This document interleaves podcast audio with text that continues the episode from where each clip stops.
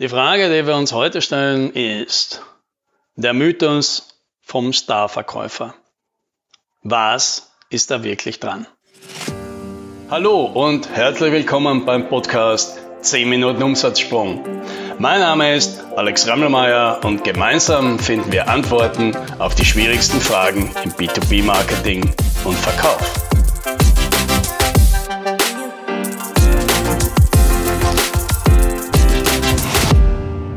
Stell dir mal vor, du hättest ein Unternehmen oder du hast ein Unternehmen, ja, und du willst jetzt einen Verkäufer oder eine Verkäuferin anheuern. Ja, weil du möchtest mal dein Unternehmen weiterbringen, Umsatz vorankurbeln, ja. Und jetzt suchst du jemanden, jetzt willst du jemanden anheuern, und zwar jemanden aus der Top-Liga. Ja, jemanden, der derzeit tolle Ergebnisse einfährt.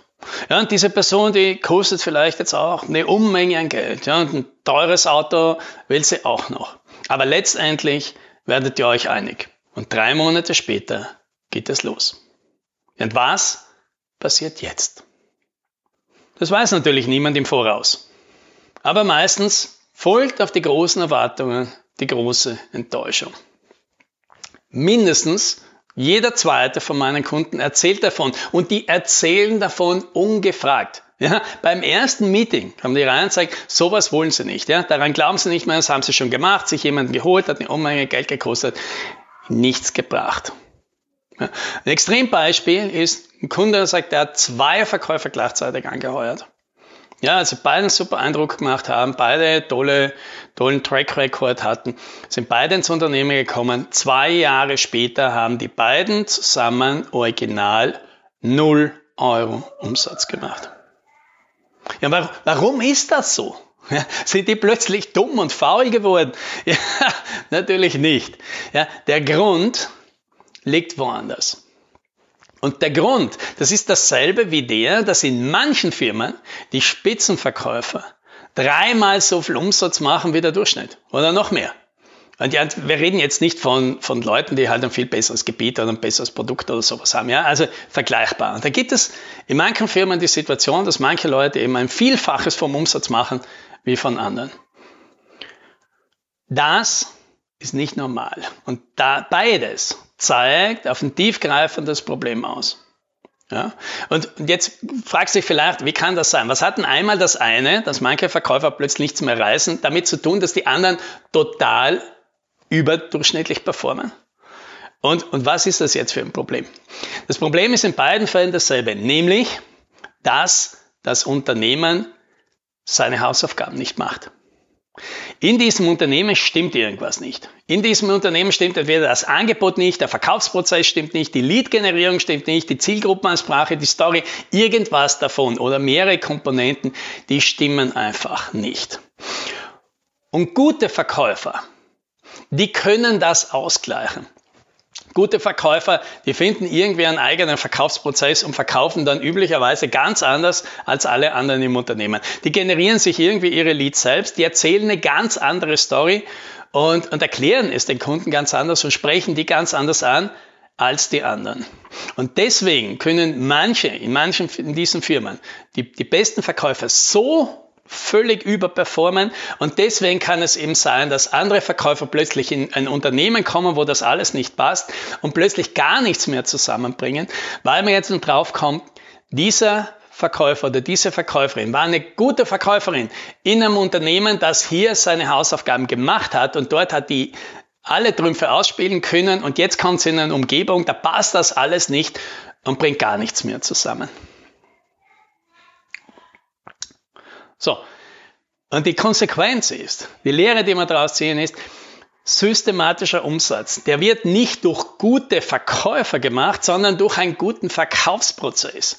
Denn hier liegt der Hebel beim Prozess und nicht beim individuellen Talent. Ja, und wir haben das selbst bei einem Kunden letztes Jahr erlebt. Ja, da haben wir mit dem neuen Verkaufsprozess die Neukundenakquise plötzlich mehr als verzehnfacht.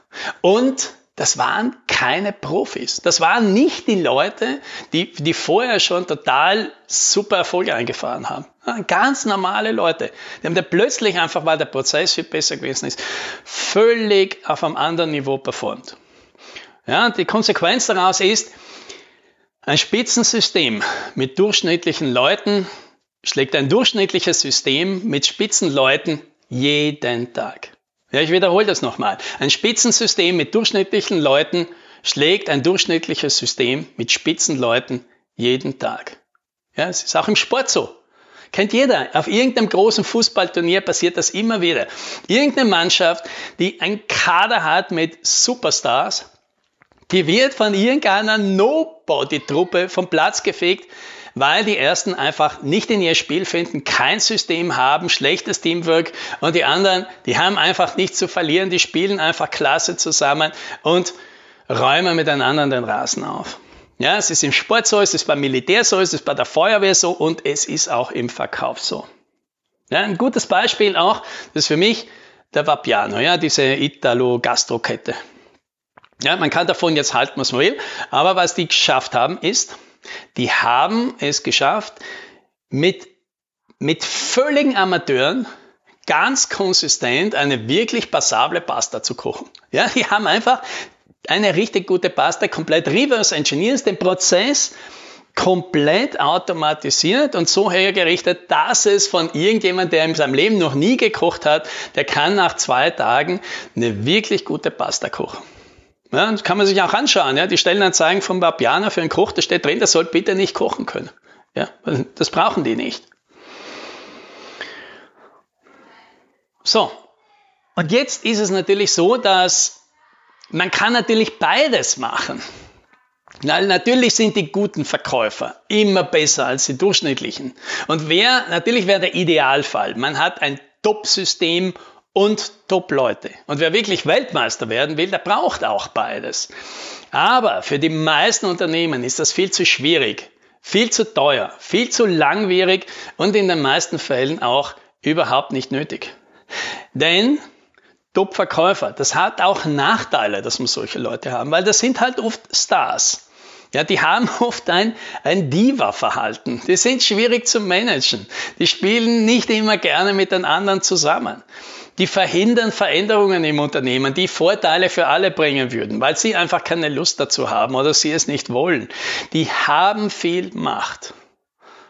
Ja, und wenn Sie, ja, wenn du jetzt Top-Verkäufer in deinem Laden hast, die nebenbei auch noch Top-Mitarbeiter sind, dann gratuliere. Ja, wenn du ihn noch nicht hast, dann überleg da lieber zweimal, ob du solche Leute wirklich anheuern willst und dir das antun willst. So, aber was heißt das jetzt für die Verkäufer und uns? Ja, weil jetzt haben wir das Ganze so aus der Perspektive von des, des Unternehmens gesehen. Was heißt denn das jetzt für die Verkäufer? Die Vorstellung vom Über-Drüber-Verkäufer, die mag ja cool sein. Ja? Und die endet gerne im Burnout. Ja, weil Kohle und quotengetriebene Leute, die brennen irgendwann aus. Ja? Wer lang genug im Geschäft ist, wie ich, der erkennt irgendwann das Muster. Das ist einfach unglaublich schwierig, die ganze Zeit durchzuhalten. Also, deswegen Tipp, wenn, wenn, du mich fragst, ja, kann ich dir einen Tipp geben, konzentriere dich nicht darauf, Umsätze zu machen. Konzentriere dich darauf, wertvoll zu sein. Wertvoll für Kunden, wertvoll für dein Unternehmen, wertvoll für deine Kollegen. Denn dann, dann bist du immer gefragt, dann wirst du immer einen guten Job haben und es wird immer Menschen geben, die gerne mit dir zusammenarbeiten wollen. Und natürlich, selbstverständlich kann man so auch gutes Geld machen. Ja, weil so jemand, der macht automatisch gutes Geschäft. Das gehört auch dazu. Aber das gute Geschäft, die gute Quote, die, gute, die guten Boni, das ist eine Konsequenz, nicht das Ziel. Und ja, dazu brauchst du ein Unternehmen, das das auch fördert. Ja, nicht nur als Lippenbekenntnis. Ja, wenn, wenn alle deine KPIs, alle die Dinge, an denen du gemessen wirst am Ende des Tages, nur von deinen Verkaufsergebnissen abhängen, ja, dann ist das ein Zeichen dafür, dass das vielleicht das falsche Umfeld für dich ist. Weil so ein Umfeld, das zieht auch nur solche Leute an. Ja, und achte wirklich auf dein Umfeld, denn du wirst zum Durchschnitt der Leute, die um dich herum sind. Und wenn das alle Zahlgetriebe, gestresste Leute sind, die Kunden nur als Sparschweine und, die, und das eigene Unternehmen nur als Bankautomaten sehen, dann wirst du entweder irgendwann auch dazu oder du gehst lieber woanders hin, wo du wachsen kannst. Beides ist okay. Ja, musst du selber entscheiden, aber triff deine Entscheidung. Es gibt immer eine. Ja? Such dir eine aus für dich und zieh das durch. Happy Sailing!